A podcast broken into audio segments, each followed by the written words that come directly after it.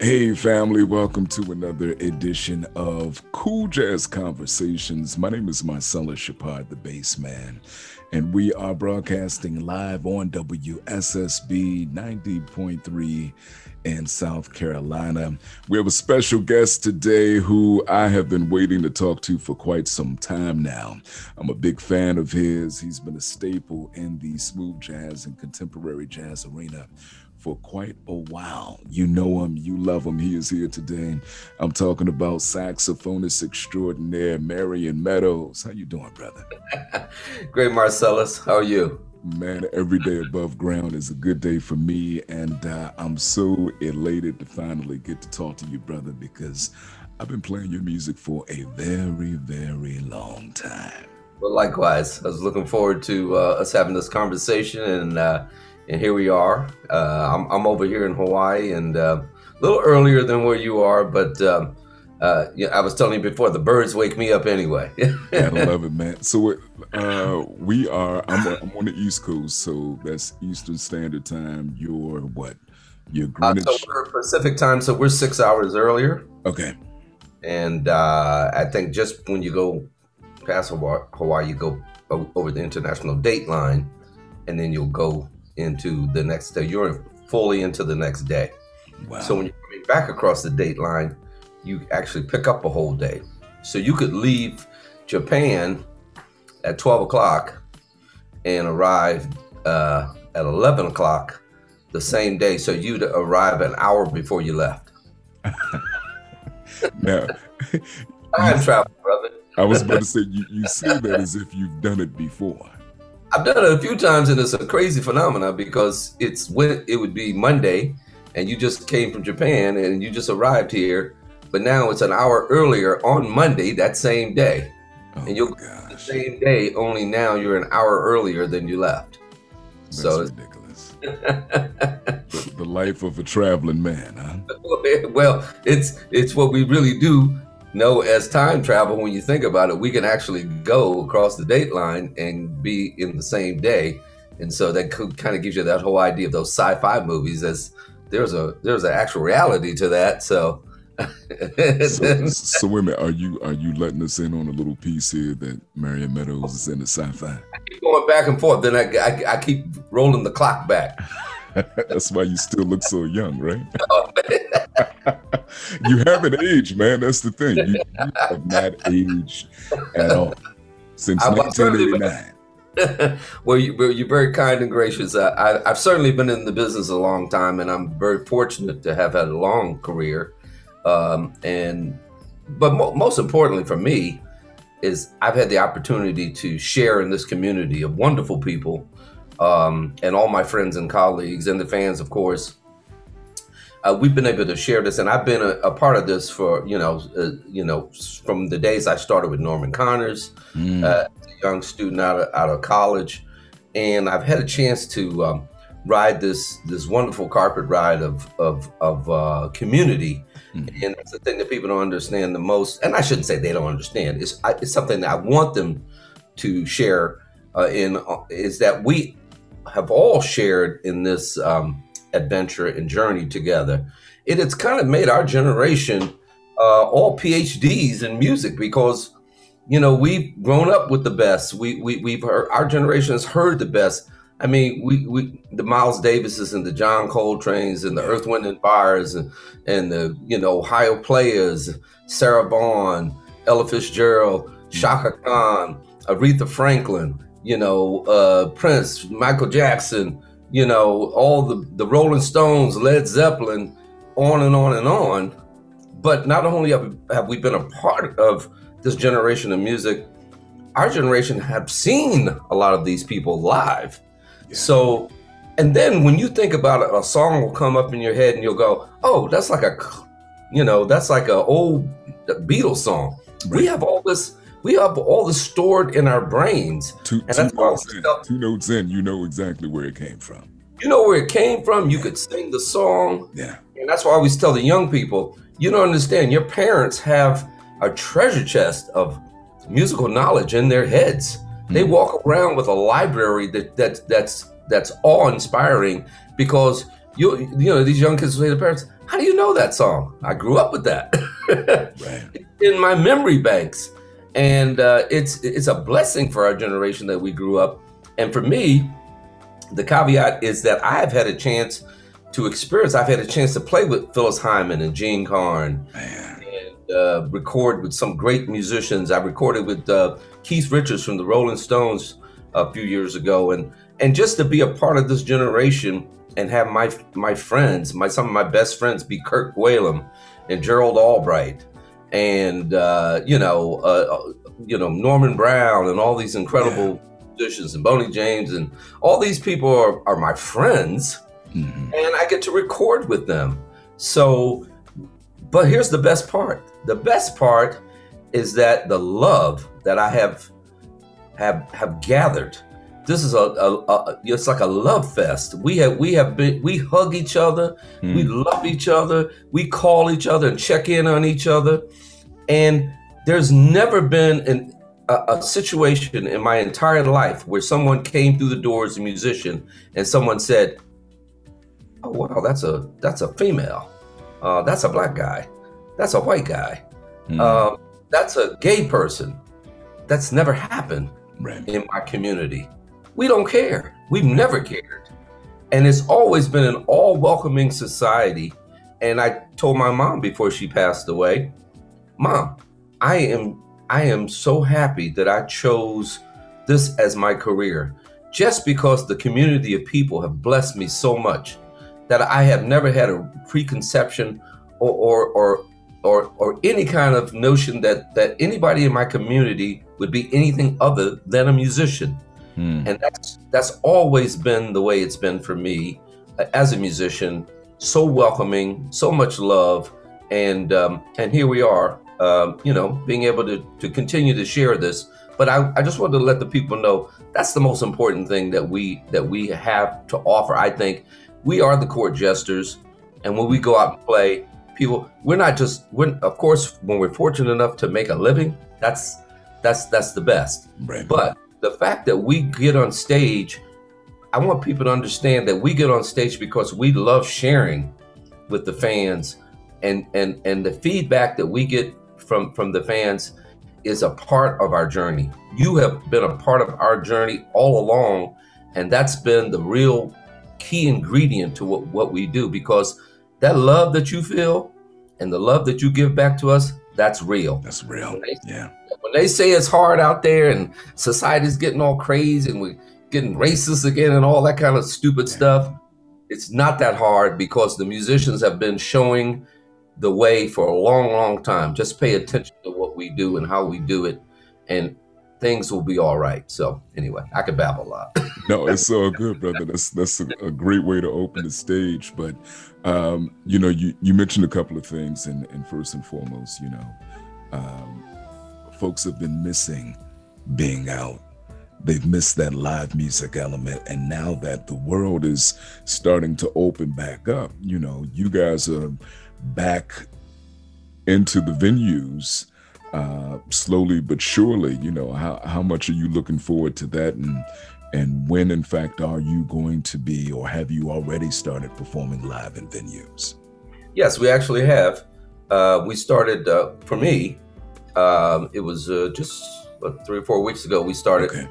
the Seabreeze Jazz Festival was the first major festival to kick off, mm-hmm. and I followed that by an actual club gig in Charlotte at the um, Middle C Club, and then I was in Dallas last week. So yes, it's starting again, and absolutely yes, the people are elated as well as we are because you know a lot of us are are vaccinated now. You know yeah. the masks are coming off, and we're starting to hug each other again what we're normally used to. Uh, and um, what a great feeling that is. Yeah, I was going to say, how was the energy uh, being back there with everyone? Unbelievable. You know, what I expected it to be and more. Hmm. And people, you could tell, were just tired of being home and ready to get out and, and, and, and, and not just see and hear the music, but be a part of the experience. Because, you know, uh, you know, we jazz artists, uh, we, we, we, we want to be close, up close and personal with our fans, and we make ourselves accessible. And that's the way we've always been. So yes, there's still you know, there were still some COVID protocols in, a, in you know in effect during Seabreeze, but it was really starting to loosen up when we got to the club. You know, like I said, it's an older generation of people that most of them were vaccinated, so the masks are starting to come off. We're starting to be able to be close again, and we're going to be okay. Good stuff. You know, you mentioned Marion that you know, you were grateful that you were able to tell your mother that you were glad that you chose this profession. But let's let's step back, go back in time, if you will, since we were talking about that uh, time travel continuum, if you will. Let's let's take it back to a young Marion Meadows. How did you, in fact, uh, make your way to the saxophone? Who, who was it that introduced you to the instrument? Well, you know, it's an interesting story. I was I was actually in elementary school, and a lot of people don't remember that. You know, in our generation, we actually had bands in elementary school, full bands, whole program, uh, uh, whole music program. Mm-hmm. Um, I was a product of that uh, by by way of uh, them handing out the little recorders in third grade, and uh, you know, I think a lot of that was just to find something for the kids to do. Yeah. And they would always kind of have an eye on art when we were younger. And if you remember, we did a lot of we did a lot of art, we did a lot of painting. Mm-hmm. Music was very much a part of our lives when we were children, um, and uh, by default. So they handed out the uh, the little recorders, and I started playing on it. I was doing tunes already. My, my teacher, my teacher said, "How do you know how to play that?" And I go, "I don't know." And she goes, "Well, you seem to, you know, have a little groove with that thing. So right. she said, I'm going to send you down to the band teacher. And she did. And I went down to the, uh, the, the, you know, the band teacher and he's, and he says, uh, well, he goes, what do you want to play? And I go, I want to play the saxophone. He goes, man, everybody wants to play the saxophone. Everybody. he goes, we don't have any more saxophones. Oh. Uh, what do you got? He goes, clarinet. I go, oh, no, no, man. I said, I said, I can't play clarinet, bro. That, that little case, I'm gonna get jacked up if I carry that little case. I, said, I said, I can't do it. He said, Well, take it or leave it, kid. That's all I got. Wow. So I became a clarinet player. And I played clarinet. You know, my, my parents eventually saw that I was interested in it. They bought me a clarinet. And, you know, because the one they gave me at school was like an old, old one. and so my parents bought me a really nice new clarinet. Uh, actually, they didn't buy it because my cousin had a clarinet that she started playing and didn't play anymore, and so my parents bought it from my uncle, and um, and I so I took over my my cousin's clarinet. But then they got me a teacher, and I started studying classical music on clarinet. And before I knew it, I had gone all through elementary school, junior high school, and now I was in high school, and I was still a clarinet player. But I started playing saxophone when I got to high school, which, if you're a reed player, you know, excuse me, the clarinet is a little bit uh, steeper learning curve than the saxophone. Hmm. Believe it or not, clarinet is a little more intricate, uh, different fingerings and octave system, and whereas saxophone is a little more forgiving in that in that respect. So saxophone came easy to me uh, to pick up, with the exception of the embouchure. Um, eventually, I, I I started playing tenor saxophone, and then once I was a saxophone clarinet player, bro, I was in every band.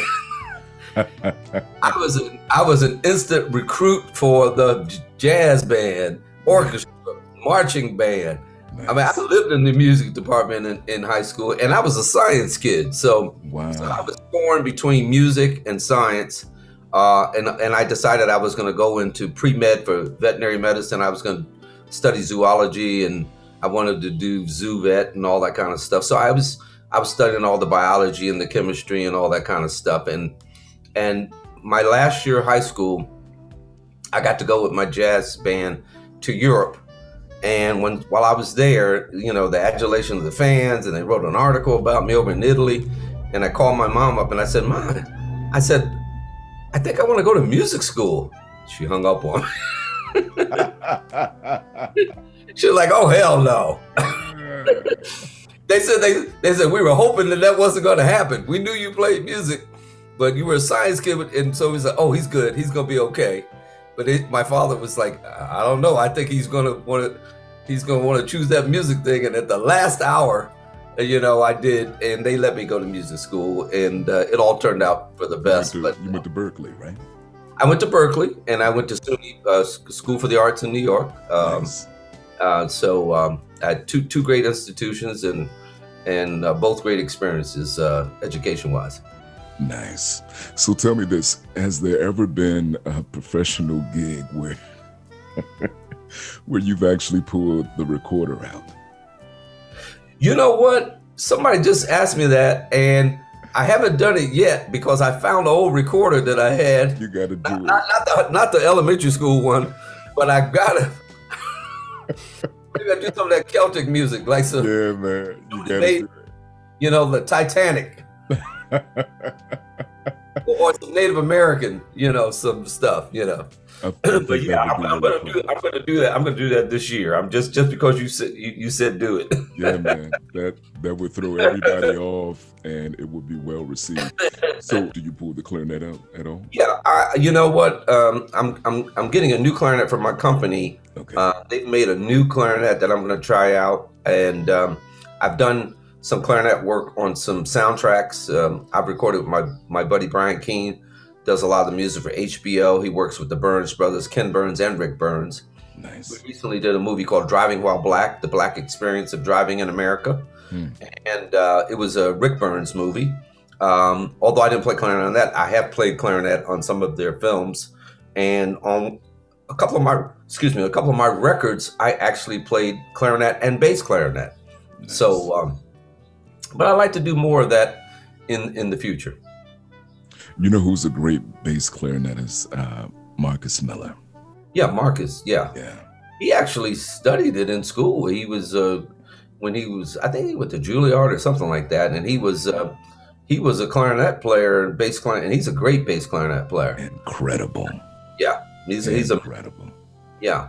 He's even giving me a compliment, and you know, and, and I said, "Man, we were at uh, some jazz festival in uh, in uh, California.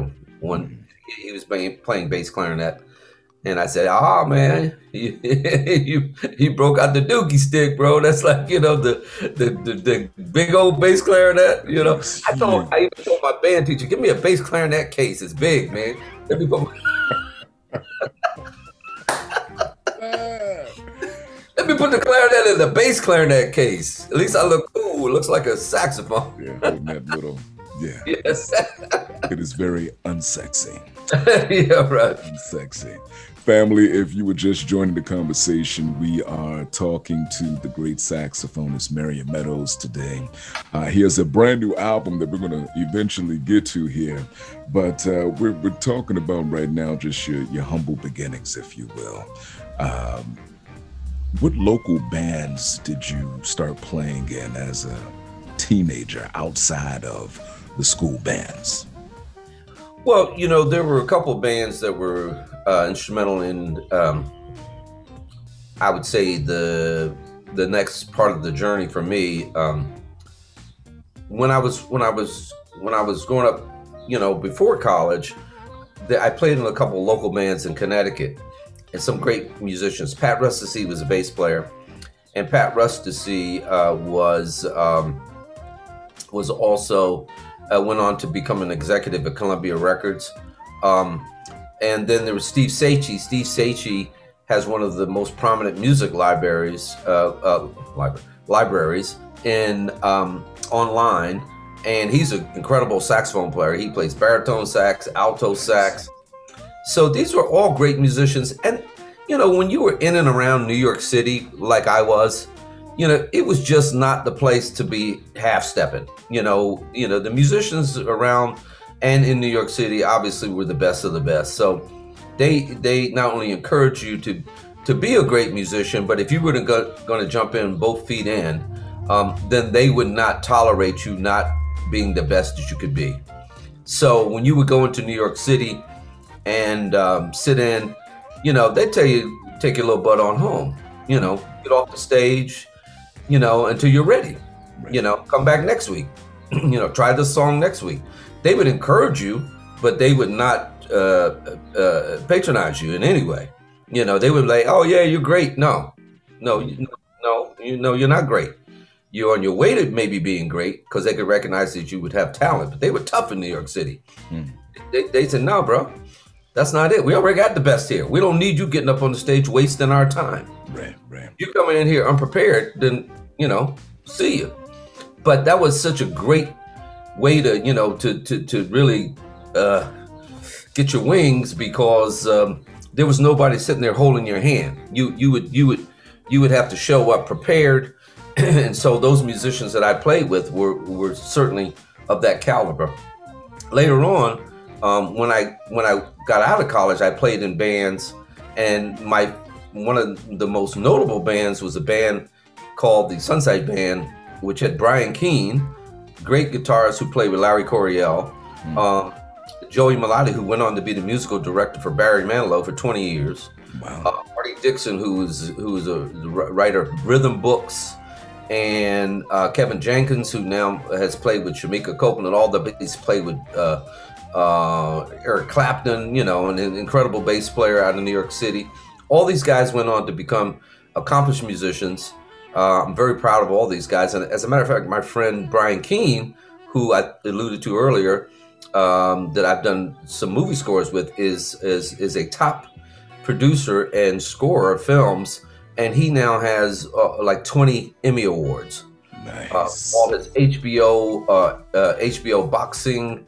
He's done um, tons of uh, King Suleiman the Magnificent. He's done all these great movies and he's uh, gotten multiple Emmy Awards. And this was the band that I grew up playing with. but here's the key we had a club in Connecticut that we played, and the owner of the club did not tell us to play top 40 music. Hmm. He told us to play whatever we wanted to play. Okay. And we were young kids and we were writing our music at that time. We would write our songs we go to the club early, we work out the songs. It was kind of our rehearsal space, and he let us try out all of our music on an audience. Nice. And we did this for years. Ron Lawrence came out of that. Nelson Rangell used to come through there. Wow. What was, what was the name of the club? It was called the Foundry Cafe. Okay. And the young bloods who were coming behind us were like Nelson Rangell, and it was uh, it was uh, Jay Rowe, who eventually became a member of my band. Uh, Ron Lawrence, great guitarist. Najee came and stole from me. Najee, he used to come up from Brooklyn. I mean, from I shouldn't say that. I'm saying Jamaica, Queens. I'm going to yeah, yeah. Beat me up if I said Brooklyn. Uh-huh. But he would come up from Jamaica, Queens, and he stole Ron Lawrence for from me. Mm, and I've been Ron. Najee around for years. I, I'll catch one of these days. but that's my buddy. Um, but yeah, uh, so this was the, the, these are the musicians that at that time uh, were the guys in and around New York City who were who were making a difference as far as uh, you know the contemporary jazz scene. And then eventually I met guys like Alex Bugnon, you know, who he and I became label mates on RCA Records when I got signed. Um, and then there were, you know, of course, the great guys like Lenny White from down in the, the Jamaica Boys, um, you know, on and on and on. You know, Tom Browne, Funkin' for Jamaica. Yeah. All these cats were, you know, we were all a stone's throw away from one another. Uh, and uh, it was a wonderful time. Absolutely wonderful time. And these bands were the precursors to what our careers were going to be. And only because, like I said, we had a chance to they didn't say, okay, I, we need you to play some Tavares. you know, you know, some brass construction. Right. you know, but but we got to play what we wanted to play, and it jettisoned us ahead of the of the game because we had compositions that had been tried out and people had heard them, and we got a chance to hone those songs, and and so therefore, as young musicians uh, we were already ahead of the game. Nice. So, what? So many questions, Brad. You you named a lot of great artists there. You know, some of your contemporaries there. Is there any artist that you feel that you grew up with that also is now your brother for life in music and also has that same level of showmanship and uh, you know has been out there in the forefront in the genre for years who's who's that artist for you well there are many of them but I, but off the top of my head i would say that's probably bob baldwin okay bob baldwin and i kind of grew Straight up together hustling. yeah and and so we not only have we recorded hundreds of songs together. We we're, about to do a duet record together at some point. Nice. And uh, so he and I pretty much grew up together in parallel to one another and with one another, and we've supported one another. And he has, you know, been in the business as long as I have, and we both started out working for Norman Connors, believe it or not.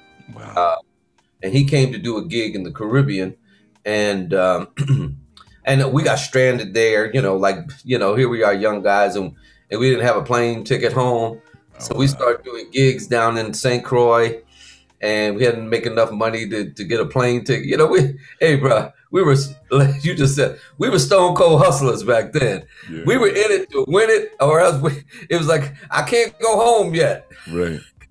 I got you know sleep on the beach and play at night. You know, whatever it took uh, but he's he's my road dog and has been for, for many many years. But along the way, certain players came into the game as we started to record records together. Guys like Will Downing, oh yeah, uh, Eric Benet joint came in on my records early before people even knew who Eric Benet was. Mm-hmm. So we brought along some superstars uh, with us while we were doing that. Um, Pieces of a Dream, you know, were guys that uh, out of Philly mm-hmm. that were young guys who were already doing it via uh, Grover Washington, right. who eventually Bob produced some records for them, and I got a chance to meet James Lloyd and and uh, Curtis, and they became good friends of mine. So we all kept going together. And and as I said, uh, guys like Alex Bugnon came along. You know, he was from Switzerland, lived in New York City, mm-hmm. got signed to RCA Records as I did, and we became label mates. Uh, and then along came guys like, uh, like I said, Nelson Rangell, would come to Connecticut and play with us uh, and with Jay Rowe's Band. And he was, and they started a band together with, with Ron Lawrence. Um, and many, many, many, many, many artists that um, c- kind of came along. And of course, Najee had already put his first record out, and I was still working with Norman.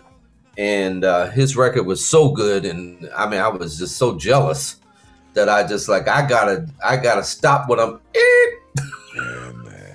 I got to make my first album. And then his record went gold or, you know, something like that, platinum or something. And then I was like, that's it. That's it. Yeah. So I quit working with Norman for a year. I started recording and I went off to Japan. I got a phone call while I was in Japan working. RCA Records wanted me to fly back to New York, have a conversation. I did, and they signed me, and then my career was off to a start. So, what, what year was that? Uh, that was 91. 91. 91. Yeah. Man, the 90s were, especially the early 90s, you know. It's an awesome time. It was an awesome time. We had 300 radio stations, 360 radio stations to be exact, that played contemporary jazz music. It was wow. it was mind boggling. I had two publicists at RCA. uh, it was we would be on R and B charts when we came out with records back in those days. Um, I toured with guys like Gerald Levert, and you know, it, it was you know they music was music. So if you played, happened to play jazz, or if you were Angela Bofill, or you were Gerald Levert, or you were, you know, um, Chaka Khan, we all kind of fit into the same genres somehow, and people kind of got that. But but I also remember I said our generation was so musically uh, deep that it didn't matter. There was no such thing as kind of boxing the music up in these different categories. Yeah, it was contemporary jazz, and it wasn't called smooth jazz back then. I, I was never a big fan of that name. I mean, I'm, you know, Me that's just yeah. I just I just thought that watered us down. And here, here are these amazing players who had nothing to do with being smooth.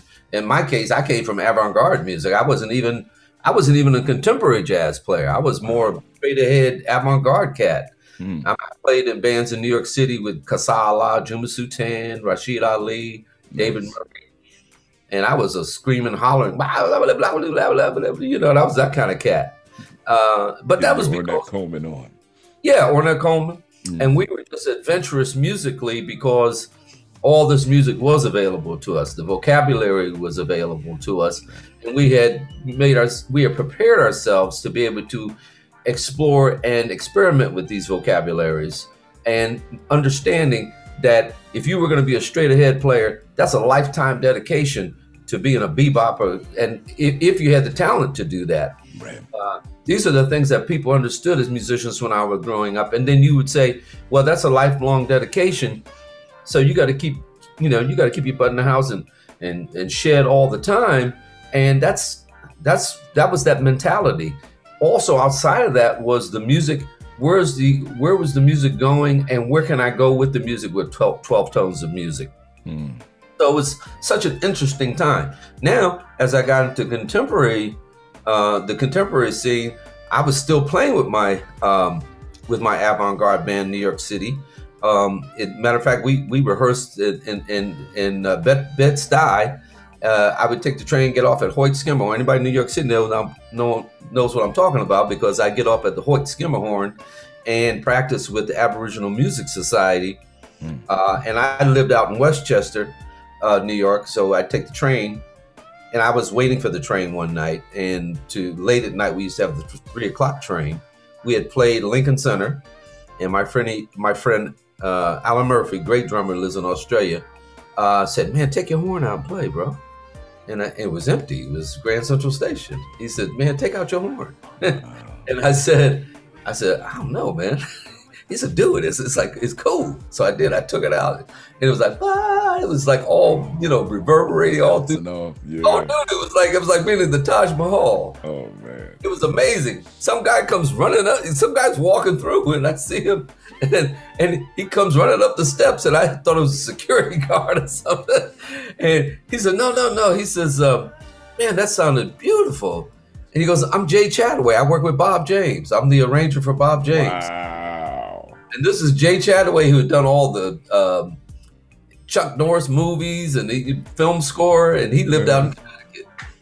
And he goes, "Oh, I'm gonna tell Bob James about you, man." And I go, "Yeah, I know Bob James. I heard of Bob James." And and he he did.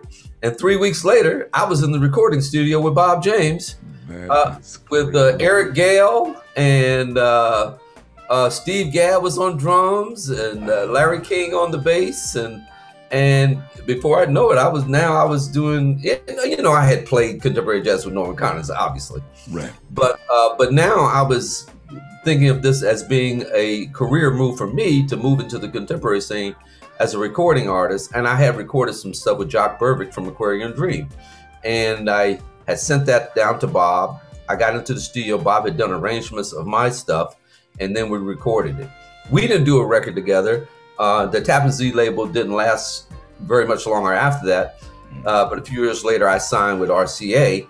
But that was now I was pretty much uh, had made the decision that this was the, the direction that I was going to go in, and um, it was because because of Bob James and getting a chance three weeks later to be in the studio with these unbelievable cats. So it was a, it was a great journey. Although the story has embellished, it was.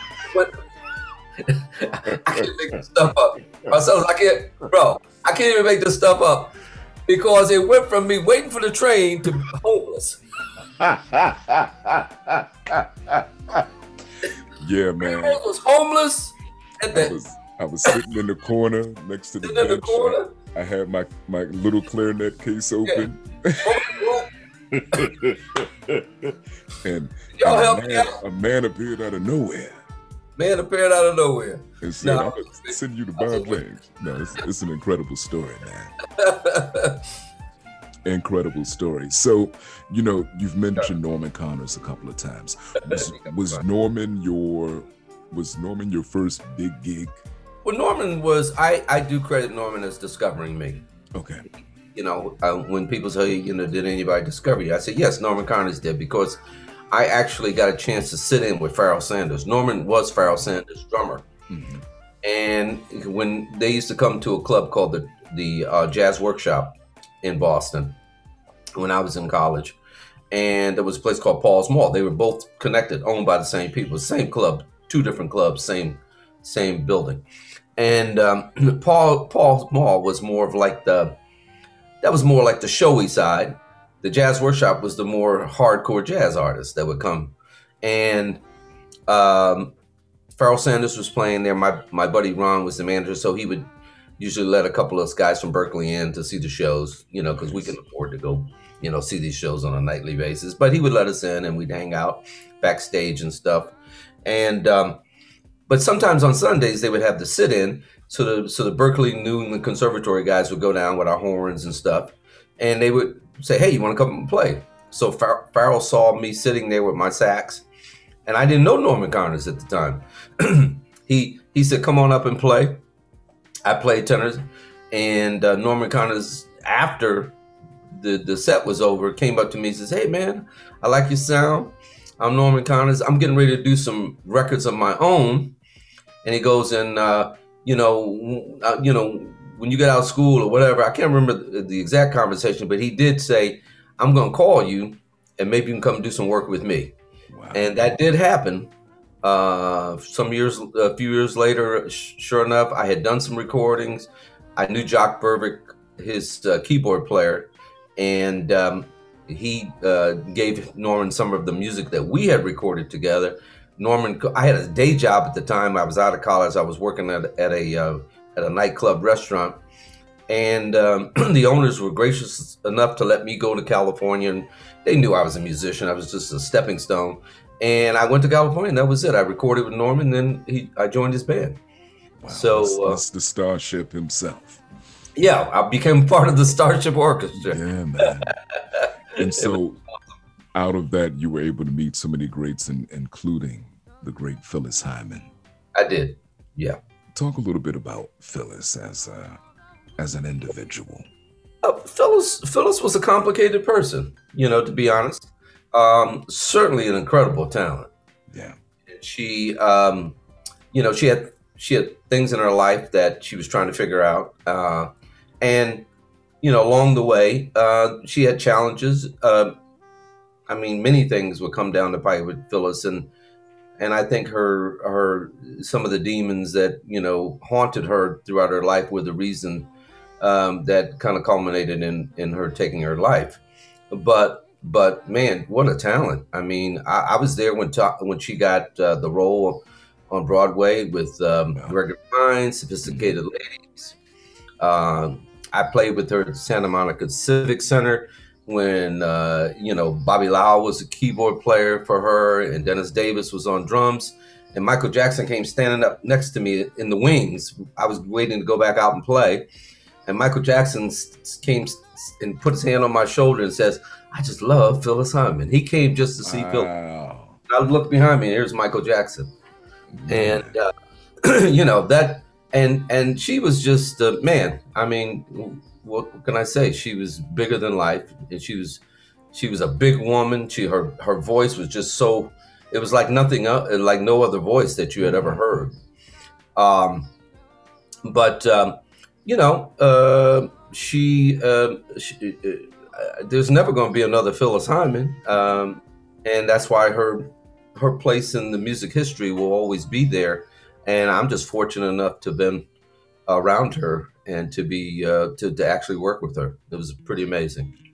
I still remember I was on air the night that she left us, and uh, it was the the night was surreal. You know, the mm. amount of people that called in and you know, I stopped playing everything else and only played Phyllis for the rest of the night. And it was, yeah. Boy, oh boy, oh boy, it was one emotional night, man. But Lord, she could sing her ass off.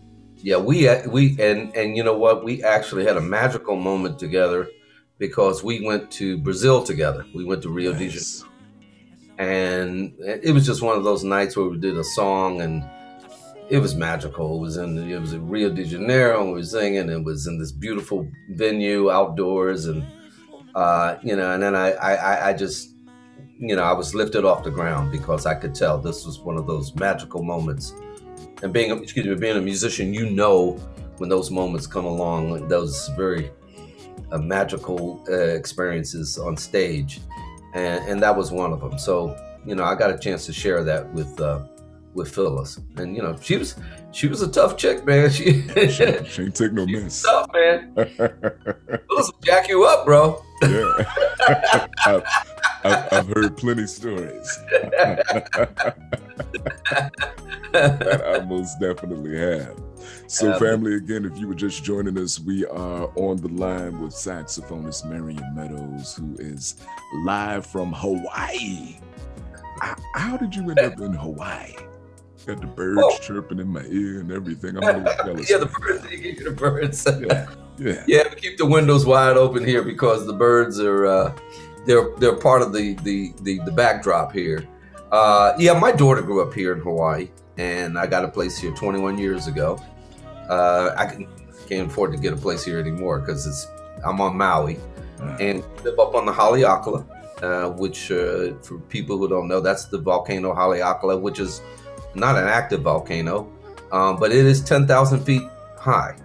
Wow. So up at the top here, um, just I don't know, a few weeks ago, we had snow at the top. It's 10,000 feet up. So it's, uh, I ride my bike up sometimes, believe it or not, all the way to the top. Wow. And um, so, yeah, my daughter grew up here. It's a beautiful place, Maui, and um, it's a great place to, to, to raise a child. And we've had, uh, I've had a great experience here, and the people here in Hawaii are just so beautiful. Um, you know, Oprah has a place a few miles down the road, mm. uh, and um, it's a place where we. Wait a minute, you know, y'all, y'all, heard how he said that. I mean, Oprah's. Right yeah. you know. And I'm going to tell you why. Because it's a place where she can walk around and not have to have a bodyguard. Wow.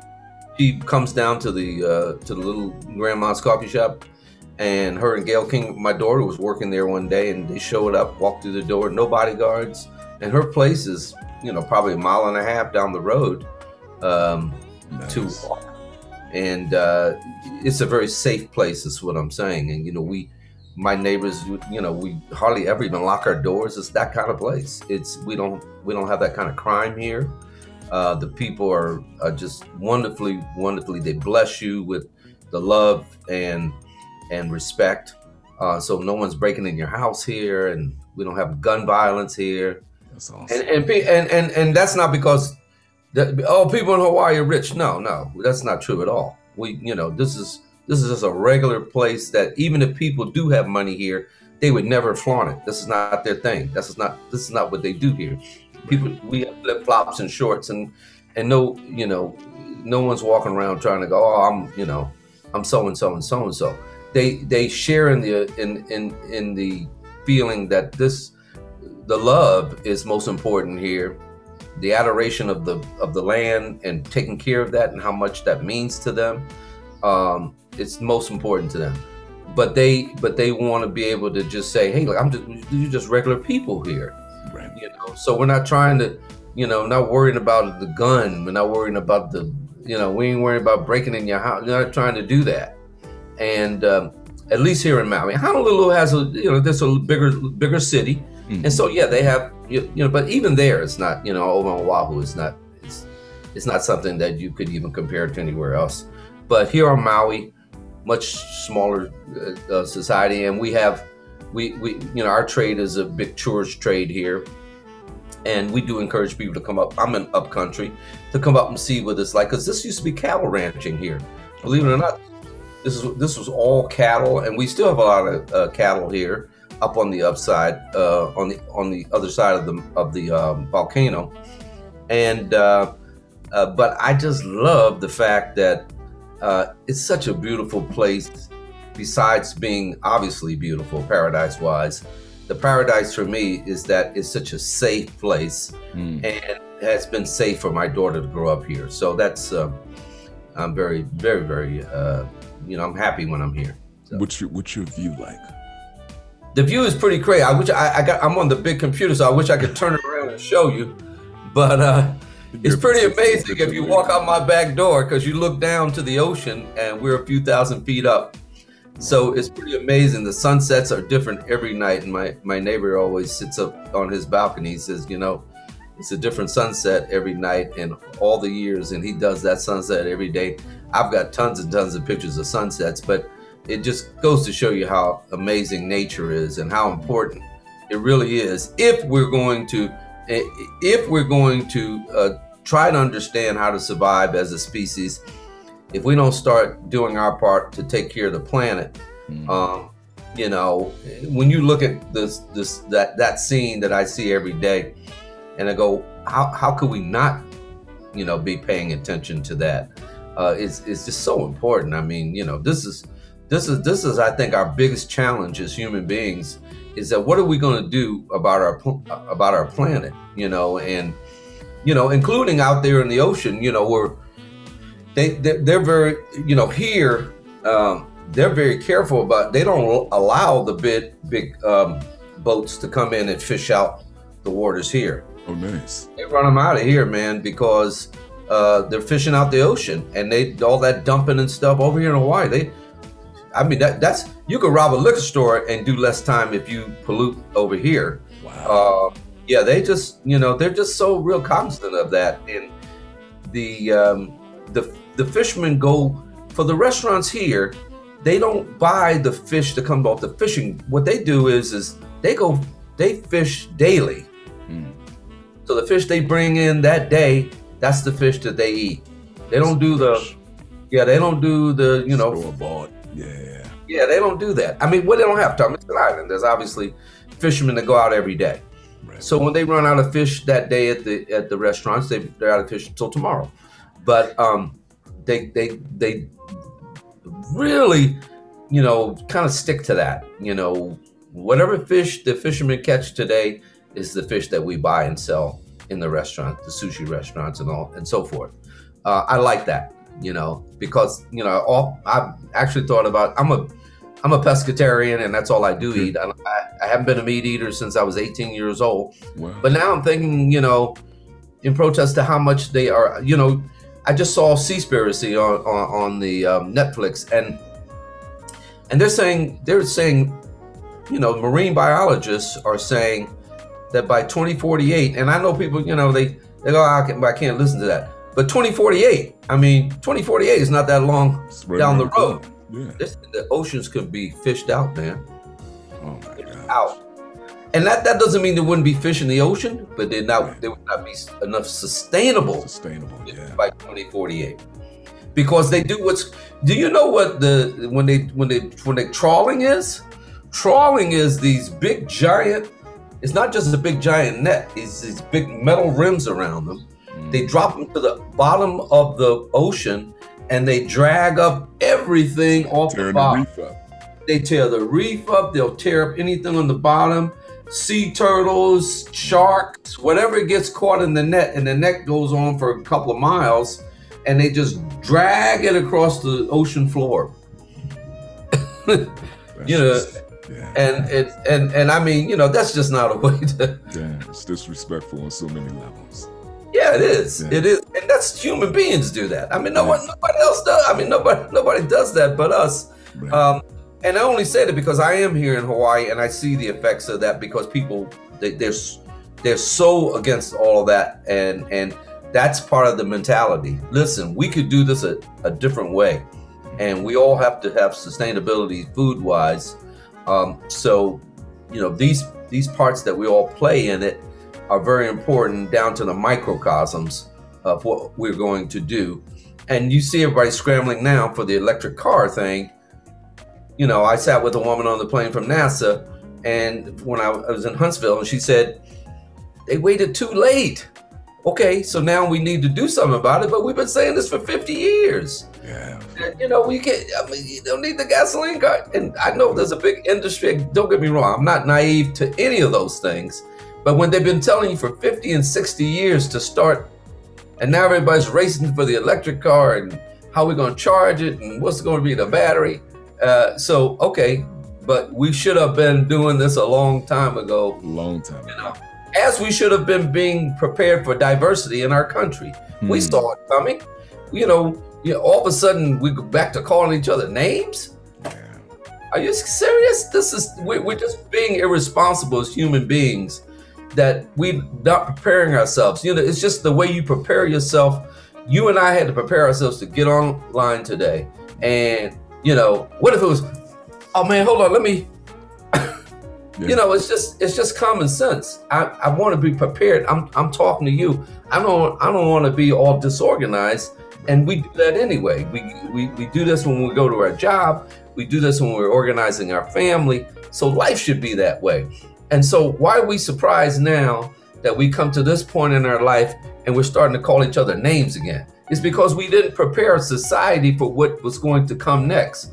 We already knew there was going we already knew there was a, a, a, black population and a Mexican population, an Ethiopian population, an Italian population, a Jewish population. We've all been here for all these years as our parents and grandparents have been here. So why all of a sudden are we calling each other names again?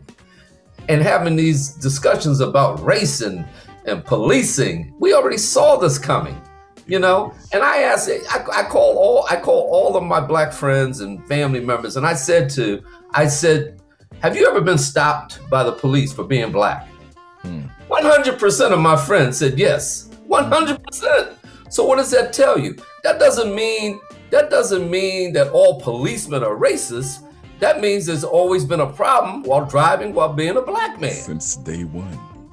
That's that's so Since if there's a problem while being black and driving, does not mean that all policemen, because I've been stopped by many police officers for whatever reason, maybe a traffic ticket, something, and they were they were very kind people, you know. But that's that's not to say that there hasn't been a problem that we needed to address for a long time. So now you're just not going, oh, oh, there's a problem. Man, there's always been a problem. Problem's been there the entire time. You know. you know what? All right, let's let's transition here because I don't want us to run out of time and us not get to the big news, of course, which is your brand new album, uh, "Twice is Nice." It uh, what it came out back in April, right? Yes, yes, "Twice is Nice." Uh, uh, we released it in April. Um, you know, number sixteen for Marion Meadows, and uh, nice. still going strong. Thirty uh, years. yeah uh, yeah, so I'm very happy uh, for the new record, and I got a chance to work with uh, three great producers: Paul Brown, who mm-hmm. I had a chance to work with, the Hitmaker, Hitmaker, and my buddy Jeff Lorber, and I've been trying to do some songs together. Finally, and that's going to be the next single, uh, Lunchbox with Jeff Lorber. Wait till it comes out. You guys Jeff are going to go. Is the Godfather. He's the Godfather yeah. of course, Chris I'm, Big I'm Dog Davis. Chris Big Dog Davis. Holy Grail. Secret sauce. He is the secret sauce in contemporary jazz. Yes, he is. Yes, Love he is. that brother. Love.